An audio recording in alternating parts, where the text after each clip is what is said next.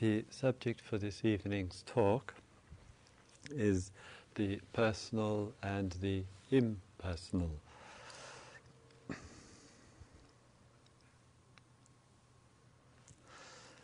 think we begin to see when we look around in the world that we are participating in the tremendous emphasis in our society on the personal. And the personal meaning the concern, preoccupation with self, with me and I and my. And this shows itself in terms of the personal in a variety of different ways, some of which I would like to touch and explore upon with you this evening. And, and I think part of that emphasis in a culture preoccupied with self shows it, itself in the variety of messages which get extended to us through the days of our life, which encourage us to be very much self preoccupied, self concerned. And we then, with this emphasis, and in a way, this indoctrination which takes place, what we notice with ourselves, we look through the world through the perceptions of self. We can't help but see the world and the things that which going uh, which are going on around us through how it relates to myself as a person, as a human being existing as a particular. But it also shows itself too in the preoccupation that we have too with personalities and the cult of personalities. And this cult of personality and personality worship shows and reveals too another self preoccupation. And if it's not oneself and the particular sphere and circles in which we move, it, it's in other spheres and circles, and whole magazines are devoted in a way to the cult of personality. And we find in ourselves the, as it were, sometimes the, the excesses of curiosity about the, the details, the intimate details of some other personality's lives. And there's, it's a huge market for it, huge profits are being made by the media, It's squeezing out the, the, the, the juiciest, dirtiest, most unpleasant, character assassinating event out of that person, publicizing it as widely as possible in the name of um, freedom of the press. And it kind of feeds in, I feel, to this obsessions that we have with personality and the worship of, of it. It also shows itself just as much and equally, of course, and there have been recent, very much understandably, recent concerns in, in the world of religion. And particularly in recent years, both East and West, traditional and contemporary religions, where some of the the leaders, the preachers, the gurus, the swamis, and uh, the like have, in a way, fallen to some degree or other into some area of disrepute. And there have been activities which have raised the eyebrows of plenty of people, sometimes right over the top of their head. The, the, the information which has come to light and it's all too easy in the um, looking into these things to, to come inside of ourselves, I think, to a very, I think, equally distasteful sense of self righteousness.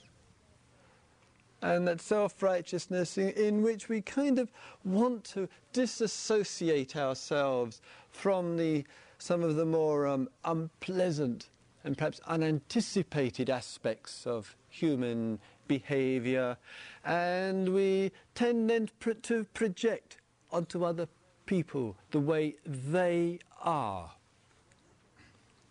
And once again, it feeds, I think, and it, and it gives support to this the cult of personality, the generating of, of uh, self righteousness. And sometimes, too, not only it's that kind of self righteousness which I think sometimes shows itself in a very simplistic view of human humanity, of, of our life, of our, of our inner life and other lives. And one of the ways that that sometimes shows itself is in the quick one line judgmental statement that we make, the dismissive statement, the uh, preaching of self righteousness. And I think we have a great deal to look at in this relationship that we have inside of ourselves and the relationship that we have with what is taking place around us. And instead of the hard, one line, self righteous statement, I think we have to change that to a degree that says, let me endeavour to understand what is taking place, even with minimal information. How a person acts the way he, she, they, I do. Let, us, let me work to understand what is happening. And sometimes, as in a situation here, just in the two or three days of, of being here, the way that a person's personality manifests itself amidst and through the silence very easily gives rise inside of us to that hard, judgmental voice which forms an opinion, and that opinion becomes so fixed, one becomes so assured of the standpoint which we make in looking at a personality that each time we see that person, what do we see? We see the judgment. Simultaneous with its arising, the opinion is there, and we don't know the difference between the opinion and the arising of that person in our eyes or in our ears. We think they're synonymous events. We think the statement about is the truth. This is personality obsession, personality preoccupation, in which we don't endeavour to understand each other.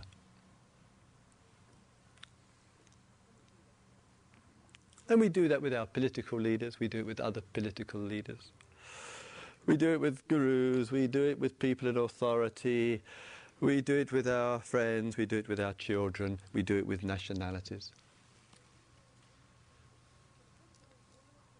So sometimes one of the things which we notice is that, as we were speaking last night in the inquiry, the harsh critic, the harsh, harsh judge coming in, forming a view, adhering tenaciously sometime to this view with that self righteousness which feels so assured of the truth of the event, of the person, of the situation. And peculiarly enough, though in situations like here, we discuss and explore the, the, the, the, the critic, the, the negative, disparaging, condemnatory kind of critic.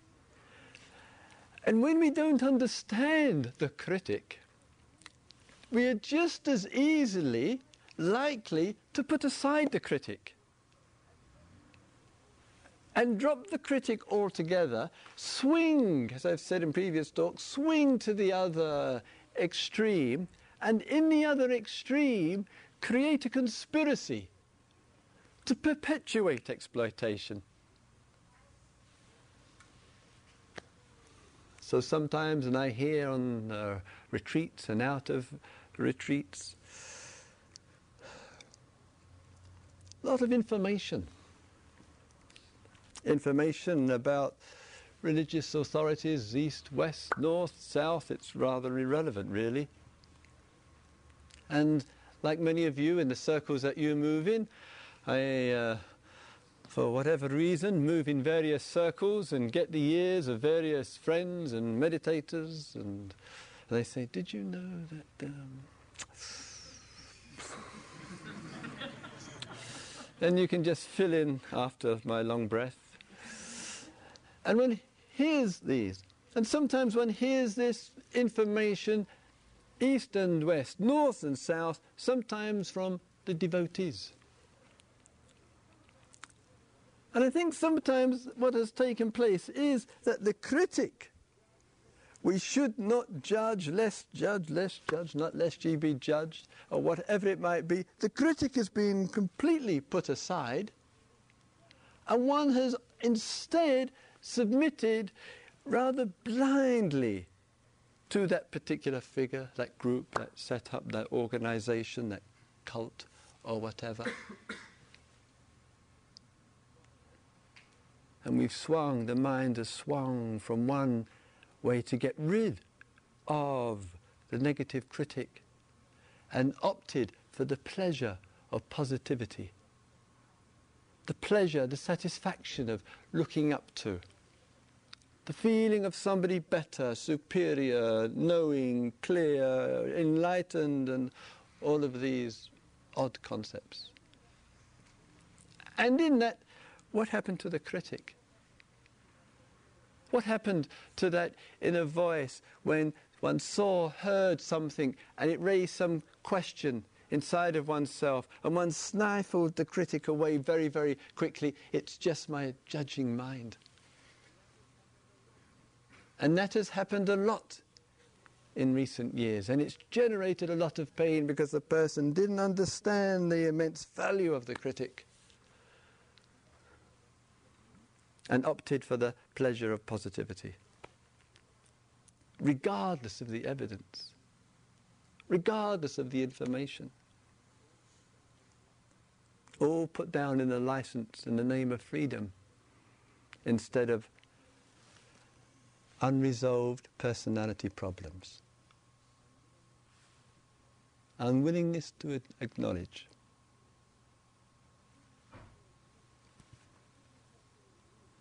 And I think we have to use our, that voice inside of us. We have to, have to be res- respectful of that and also listen to the, the kindly voice as well, the understanding voice, the, the, the voice inside of us which says how easy it is to be pained in life, to get caught up, to get stuck, to have areas of our life which we're not especially clear about, we're not especially wise in, and to acknowledge that in ourselves and equally to acknowledge it in anybody, and I mean anybody, anybody that we meet. Otherwise, we live in the the mythology of, of the ideal of perfection of a human being. And as if I may say, a person who's had the um, immense joy, privilege of uh, life, of religious life, spiritual life. I've said again, and I'll say it again, just to keep it current, I have not ever met in my whole life anybody who I would remotely think is perfect. now that could be, oh, Christopher is just a negative critic. There's got to be. Because I think to be human in the fullness of human humanity, in the fullness of personhood, in the fullness of being in this world, is such a vast thing to be human. The regions of the mind are so profoundly deep and, and, and expensive.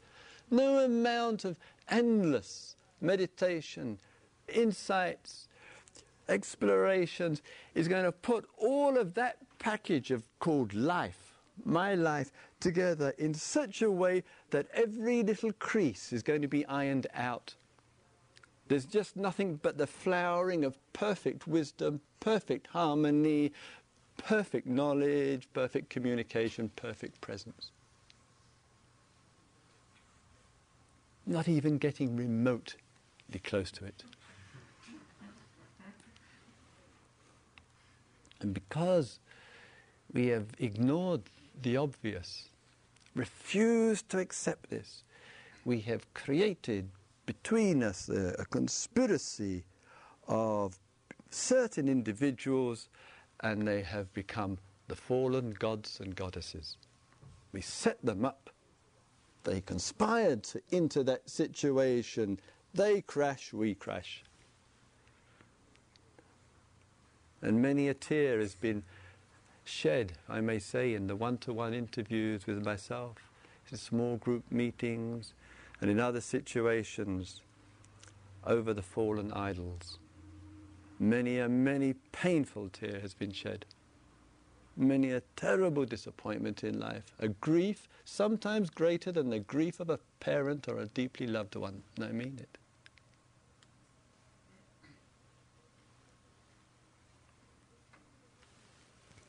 So, thinking and looking at the personal, this preoccupation that we have, I think we need, need, a spaciousness to be circumspect about the modes of relationship and contact which we have with other human beings, and that includes all human beings from whom you and I learn and, and have much gratitude and appreciation.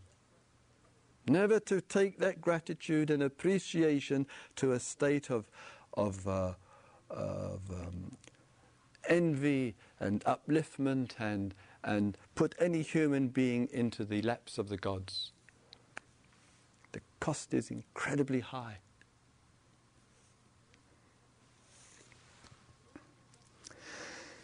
When we look at our personality in situations like this, where such themes of present may not be a, uh, an occupation of mind for us, but in the same way, I use the outer in a way because sometimes I think it shows a little bit about how we relate to the inner as well. It's not so different. And in that respect, with the personal, there's there in the days that we have here, sometimes we are in the process of meditation, rather unfortunately, building up the idea of how I would like to be, how I ought to be when I face my mind, when I look at myself. And, and we keep experiencing that dissatisfaction which says the state of my mind is not good enough. And if I do this, whatever it is, longer and better more concentrated, more mindful, more whatever, then I can make that shift and make it better. And not only can I make it better, I imagine, make it better, get it better, and even more ambitiously, keep it better.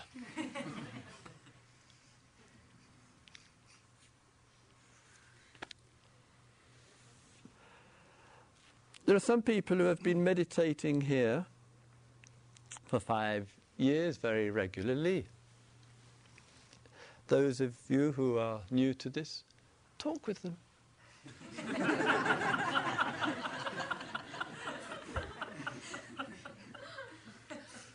Be sobered up by the experience. and those of you who have meditated for five years, talk with those who have done 10 years and 10 years, 15 years, and those, I think, and we're down to the one or two now, people like Christopher, 20 years plus. Ask. So sometimes we bring the social models, evolutionary models, into focus, and in that we expect, we anticipate, we would like the continuity of betterment. It's something which has been generated out to us with tremendous social force. And I say meditation is not about betterment, it's about being honest. It's about looking directly. It's about seeing what we do with the present and the way that we pre- compare from the standpoint of our personality the present with the past. And how mischievous that can be. Because sometimes, as you see here in yourselves, we compare the present with the past, we imagine we're comparing very objectively, in a very detached way. Well, now, today I was like this, and a couple of days I was like that ago, and a year, five years ago. And we think it's somehow we we're, we're, we're, viewing it like, um, like we had a macrocosmic view of things, rather than what's the feeling which I'm experiencing now? How much is this feeling of comparing yesterday with today, yester year, yester decade with today? How much is the present feeling actually a significant influence in shaping the judgment?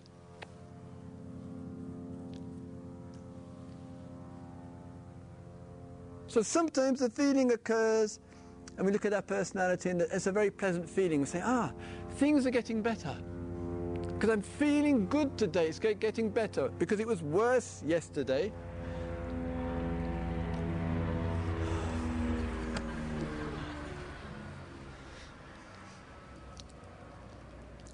When will they ever learn? So, I think it was worse yesterday because there was the unpleasant feeling which was arising yesterday. Today is it a pleasant feeling. I'm feeling better about that. Therefore, progress. Progress is unpleasant to pleasant. I'm not sure. I'm just not sure. Sometimes we look at our life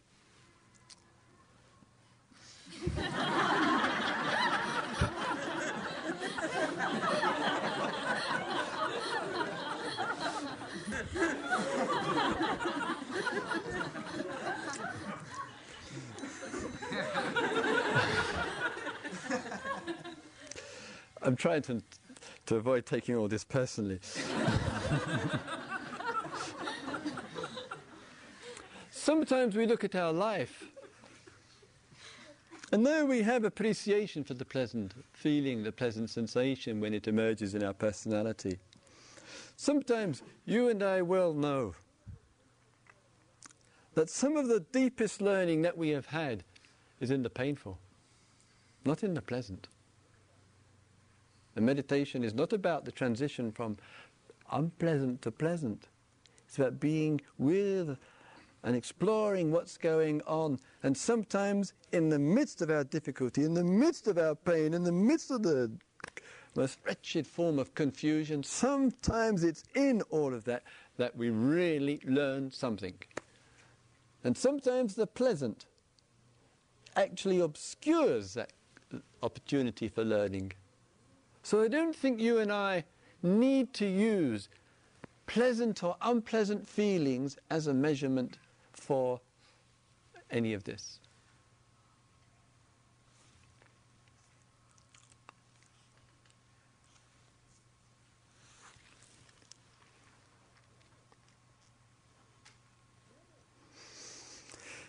The other, which I'll just touch a little bit on,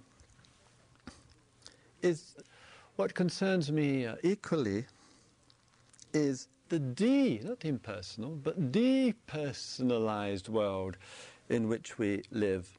A depersonalized world seems to me one which, in many ways and forms, doesn't give acknowledgement for the person, for the humanity of a person for the feelings and the, and the, the structures and the, the totality of the person. And that shows itself in different ways. I'll give you one small uh, example of this. I was just speaking uh, recently to a person who is working in uh, uh for a wine uh, company in one of the, the valleys, some way uh, north of here. And he said to me that he's married, has two children, and his home is provided by the company that uh, he, is working for. And he said a number of times in the week there are a committee meeting taking place. And he said sometimes the person who was there earlier in the week is no, is no longer there. And it's quite a large uh, place, large project. And he will ask what happened.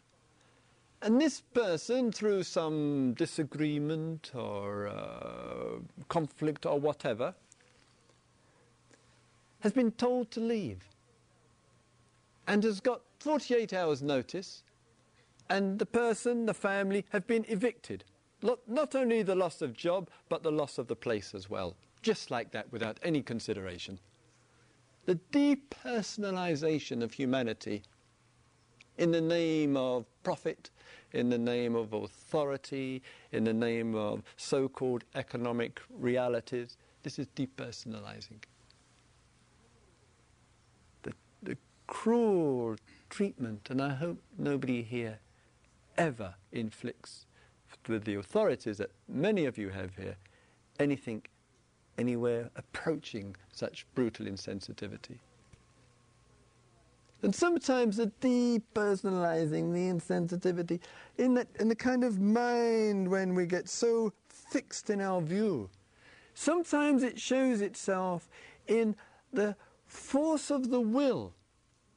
Remember, this is to ourselves, and we have to look at this in the context of a retreat as well as with others.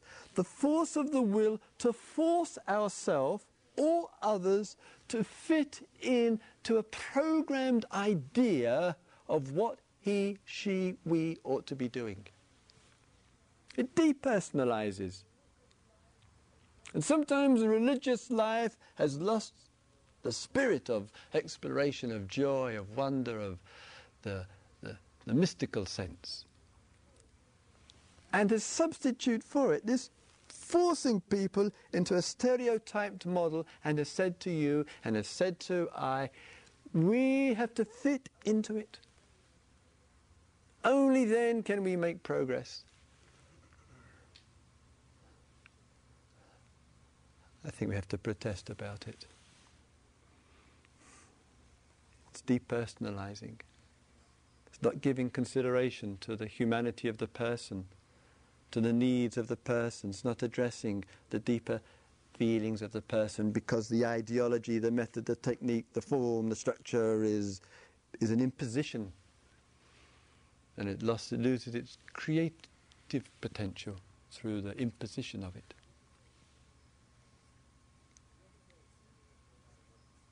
The other day, Henrietta and I were, what was the name of that street where that concrete building was that way? Oh, right.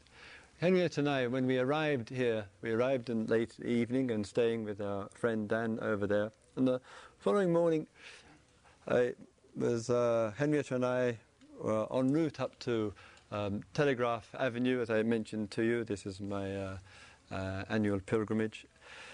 And Henriette and I walked up, walking up College Avenue, and we were walking past this very large, bland, concrete monstrosity. It's the only way I could think about it. And huge high building. And I said to Henrietta, this surely, in a street where there's some lovely buildings and some lovely architecture in some of the houses and that, and that in College Avenue, I said, this particular building, as we walk past, huge, great, much taller than this. Uh, block of concrete. I said, this surely has to qualify as the ugliest building on the planet. It, no other way I could think about it. I'm sorry I have to be so fixed. And we walked past this building and I turned around to look at the front of it and it was a church.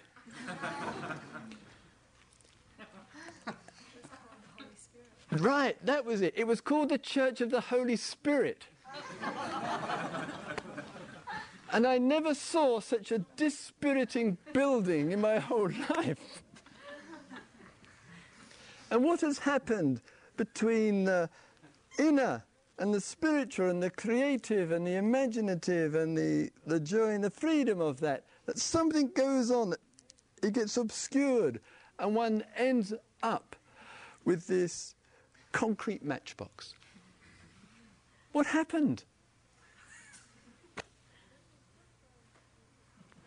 So I think sometimes the outer and what we experience in the world in the outer, in a way, ends up depersonalizing, depersonalizing, depersonalizing, depersonalizing.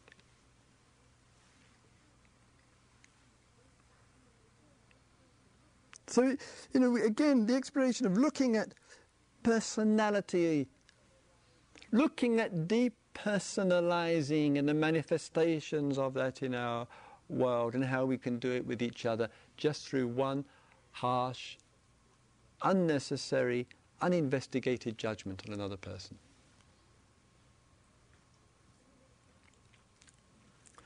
In the meditations, the story of self, the story of I, of my, also arises. And in its appearance, in the expression of it, the activities, rather understandably, in which we engage the sitting, the walking, the eating, the washing of the face, the small groups, the one to ones, the toilet, the whole flow and rhythm of the day, the appearance of self arises with tremendous frequency and varying degrees of strength and intensity in relationship to what we're doing. Understandably enough, we're interested in looking at ourselves, we're interested in the appearance of this I and my which is arising. With its appearance there, the object, as such, the breath as an object, the body as an object, the sound as an object, does appear in the normal conventional sense of things to be related to me. I am listening to the sound, I am observing my breathing, I am um, noticing my body and the events that are taking place in my body. So, in a way, with the sound, with the sensations, with the breathing, then the sense of I and me appears with all of that. We say, oh, this is how I am. Then we notice some of the responses that are taking place. We notice some of the reactions that are taking place with the breathing, with the sounds, and with the body. And then we would say, perhaps to ourselves, oh, this is some aspects of how I am. This is some aspects of my personality, which mostly is familiar to me, arising in connection with the breathing, with the body, with thoughts, with listening, or whatever.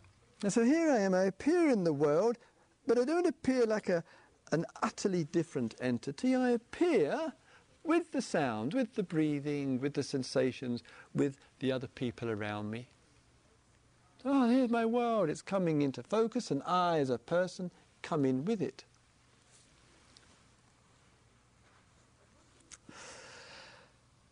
I wonder whether it's an opportunity for us, instead of just responding and thinking this way again and again, whether we can regard things a little bit more impersonally. I don't mean impersonally so, uh, in a um, insensitive way or a cold way or an indifferent way, impersonally but heartfully in a way which says, I don't need to be so concerned about my personality structure. I don't need to be so concerned about the personalities of others. I recognize that those are taking place. And I am not so interested in having things just as I would like.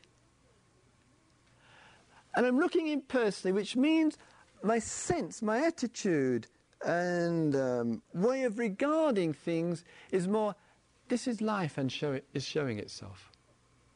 This is an unfoldment, this is an expression of, of, of life revealing itself.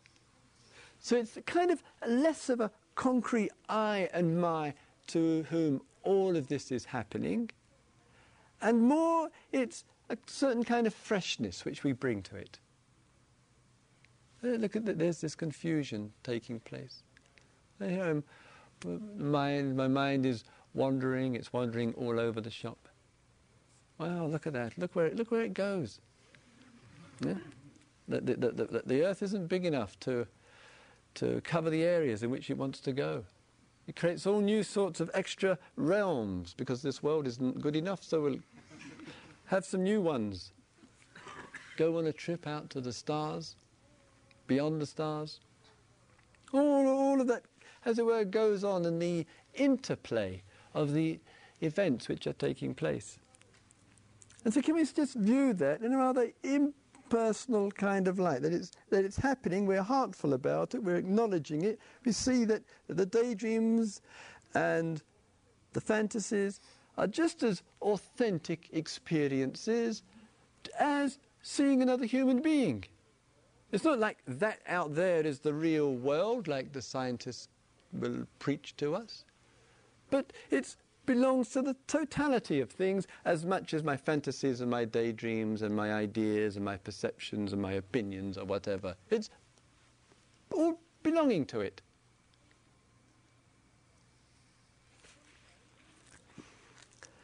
Sometimes, in the work that we are doing, the idea of I, self arising, and with its, with its arising, we imagine, and we, we are blessed and cursed simultaneously as human beings with imagination. It's our greatest friend and it's our greatest hassle. With our imagination, we imagine that I can do a lot for myself. This is really excesses of imagination. And I get this message, I internalize it, I give it a belief, a support, and then I bring it into the meditation room, into the walking, that I can do a lot for myself.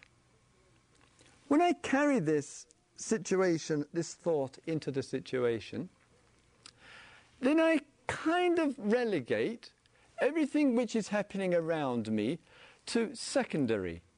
These blokes and people and women and and and the, the, donkey and the plane flying overhead and uh, whatever and Christopher and Henrietta and Fred and others, Eric and whoever it might be, all that's all secondary because really I'm on a soul expedition, not S O U L, S O L E. I'm on a soul expedition, and if I can, if the others would just shut up for a few minutes, I'll just be able to organize myself to get it right. And we give supremacy to self as being the vehicle to organize our life and to get it going the way that we want.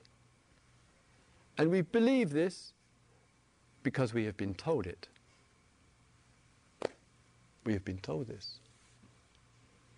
We've been told from most authorities. I don't believe it. I don't think self, I, has that amount of influence as we imagine. I don't think we are the shapers of our destiny, destiny as we are led to believe. I don't think we are the shapers of our destiny as we are led to believe.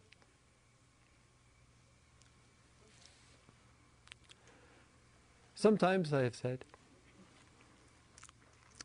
you don't, you don't have them in the United States, it's a tremendous loss. That is the milkman. the milkman. In uh, England, one of our few, probably the only decent tradition we have left, that the milkman comes regularly at dawn to deliver the, the milk.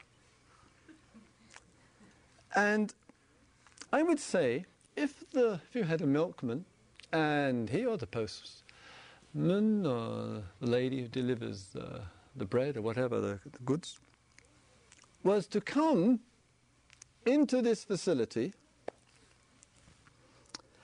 couldn't speak any English whatsoever, never heard of the word mindfulness, meditation, and all that we discuss, and simply participated in the, in the atmosphere. When we sat, she or he sat. When we walked, walked. When we ate, ate. So the self in that person, hypothetical, but the self in that person doesn't really have an organized, focused view of what I want from this experience. Because there's no instruction, there's no reference, there's no direction, there's no communication. The person can't talk any English and doesn't know what to do. but the person said, I'll just participate in the atmosphere, in the silence, in the presence of others, and just be part of that with self, just as it were, put aside.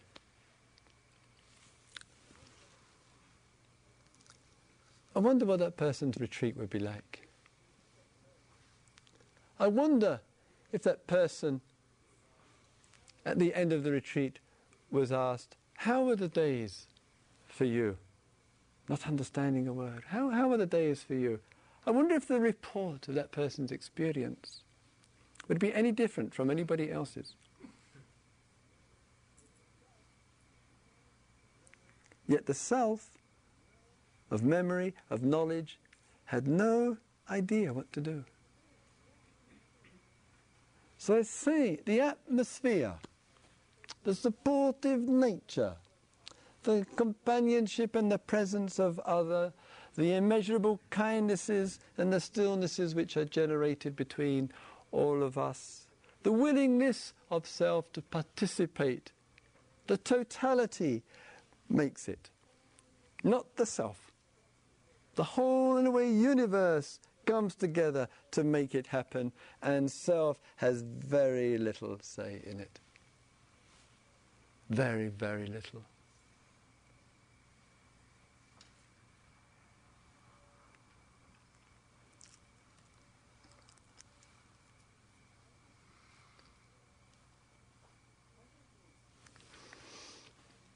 I think these things are very valuable and important, not only for us in these times and days, but also in the, if we live so long, in the latter period of our life, when the, the sensations of old age begin to uh, touch upon consciousness a little bit more frequently when we can feel the, the certain stiffnesses of movement, when the energy is not as it used to be, when the health is not as continuous as many of us are blessed with having at the present time, then I think the, the personal and the impersonal and the understanding of that might matter a great deal to us. And I think it would be behove us to really take interest in a, a perception of life, a vision of life, which is not personalizing so much, which is really cautious about that engagement in I and me and my and my life instead of life. And I think in the latter period of our lives, when you and I come to uh, leave this world and our, our time on earth uh, reaches its completion. If we're just looking from the personal, I am going to die, we're just viewing in that way, it might be that it will bring out of us a great deal of fear, if not terror. Because the self, the personal, doesn't want to die. And sometimes there, of course, there is huge reactions to life, and very understandably in intolerable situations. But generally speaking, we might say, the self, the I, me, I don't want to die. And if there's some other more expansive view,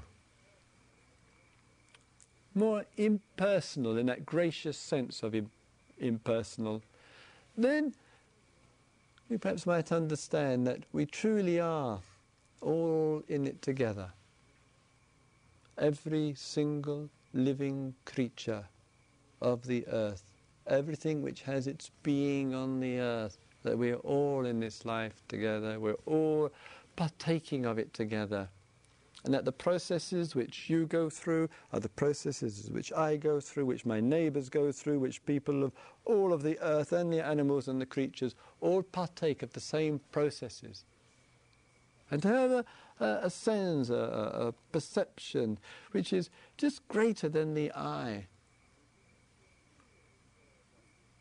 And to, to feel in all of that the, the, the, the wonder and the, and the extraordinary mystery of it, what it is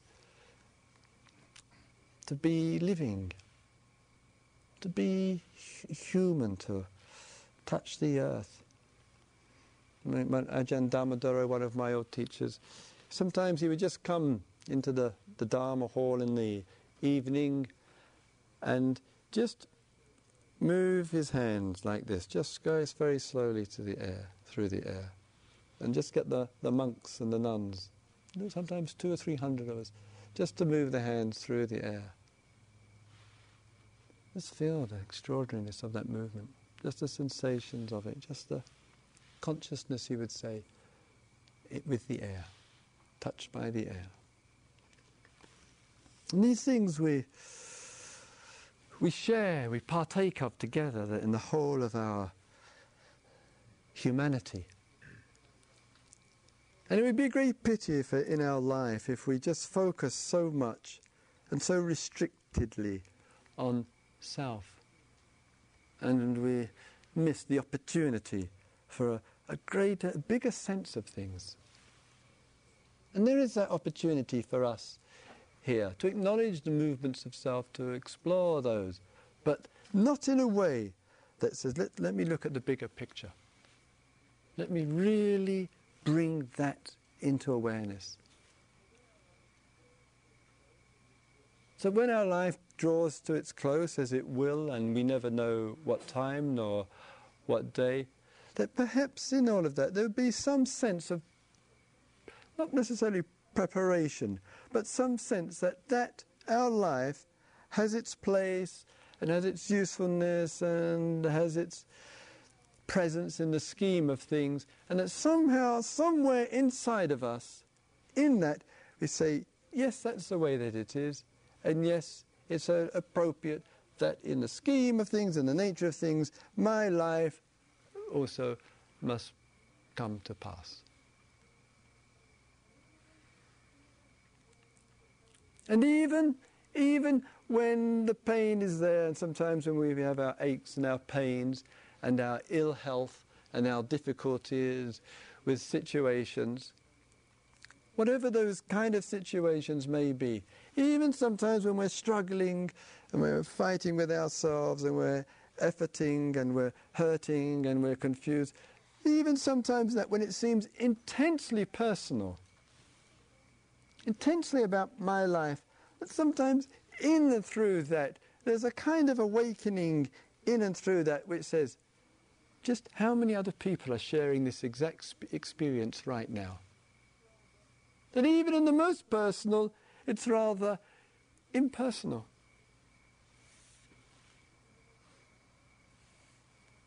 It's in the nature of things.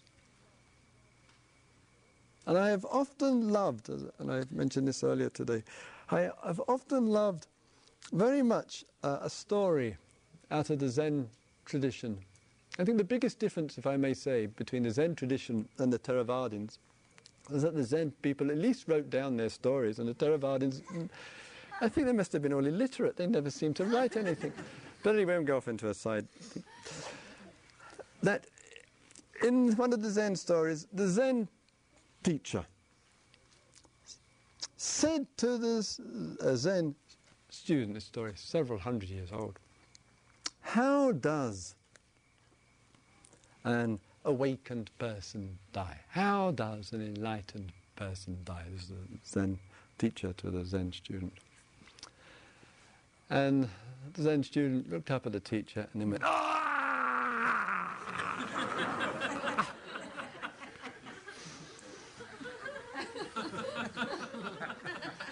the Zen master went.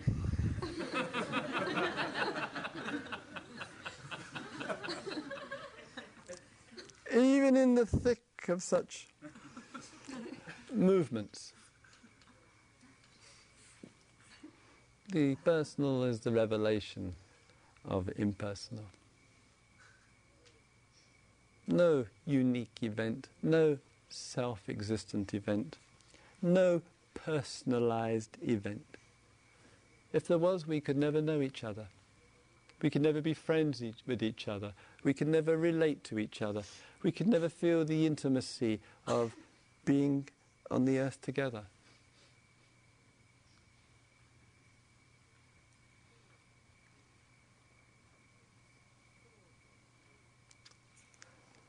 So all things truly partake of something in a way divine and rather unfathomable.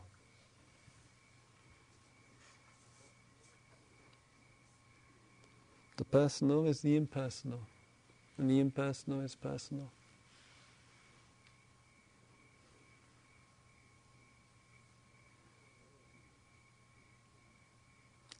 May all beings see into life.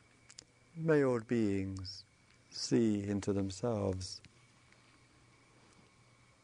May all beings be struck by the wonder of it all.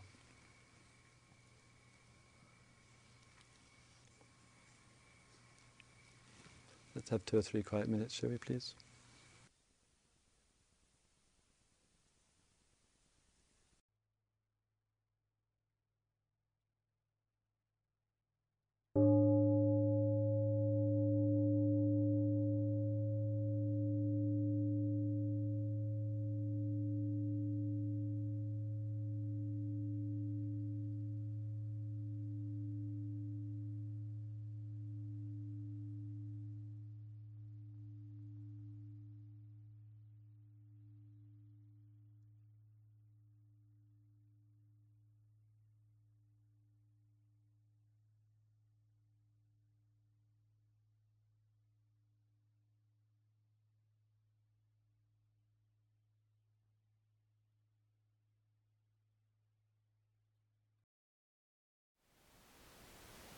Thank you for listening.